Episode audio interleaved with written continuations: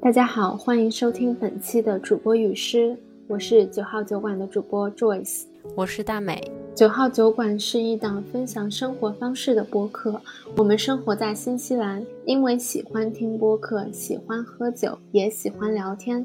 所以在二零二零年末成立了这档节目，我们分享自己成长的故事，也有来自世界不同地方的嘉宾，分享更多生活的可能性。今天想给大家分享的这首诗，是诺兰在《星际穿越》里用到的英国诗人迪兰·托马斯的“不要温和地走进那两页”。影片中，老物理学家反复念叨着这一首诗，活着的时候念，临死前也还在念。Do not go gentle into that good night。不要温和地走进那两夜。这是迪兰·托马斯写给他父亲的一首诗。当时他的父亲以生命垂危，放弃了活下去的希望。迪兰·托马斯与父亲感情深厚，希望这首诗可以唤起父亲战胜死亡的斗志，不放弃任何活下去的理由。这首看似与科学毫不相关的诗，在电影里却显得无比贴切。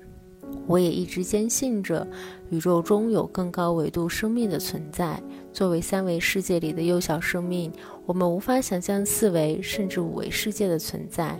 而生活在那更高维度世界里的他们，或许可以在宇宙中自由穿梭、任意行走，回到过去，又奔向未来。在死亡与生存面前，人类要么承认平庸，孤独地在三维地球等待死亡的来临；要么努力去选择突破时间与引力的限制。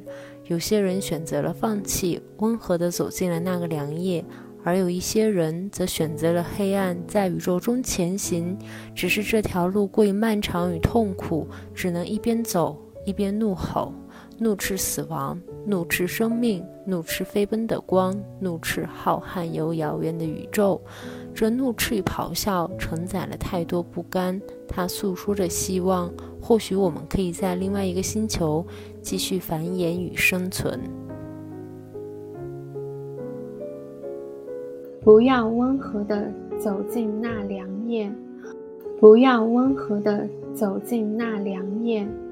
老年应当是在日暮时燃烧咆哮，怒斥，怒斥光明的消逝。虽然智慧的人临终时懂得黑暗有理，因为他们的话没有迸发出闪电，他们也并不温和地走进那个凉夜。善良的人，当最后一浪过去。高呼他们脆弱的善行，可能曾会多么辉煌的在绿色的海湾里舞蹈，怒斥，怒斥光明的消逝。狂暴的人抓住并歌唱过翱翔的太阳，懂得，但为时太晚。他们使太阳在途中悲伤，也并不温和地走进那个凉夜。严肃的人。接近死亡，用炫目的视觉看出失明的眼睛可以像流星一样闪耀欢欣，怒斥，怒斥光明的消逝。您啊，我的父亲，在那悲哀的高处，现在用您的热泪诅咒我，祝福我吧，我求您，不要温和地走进那个凉夜，怒斥。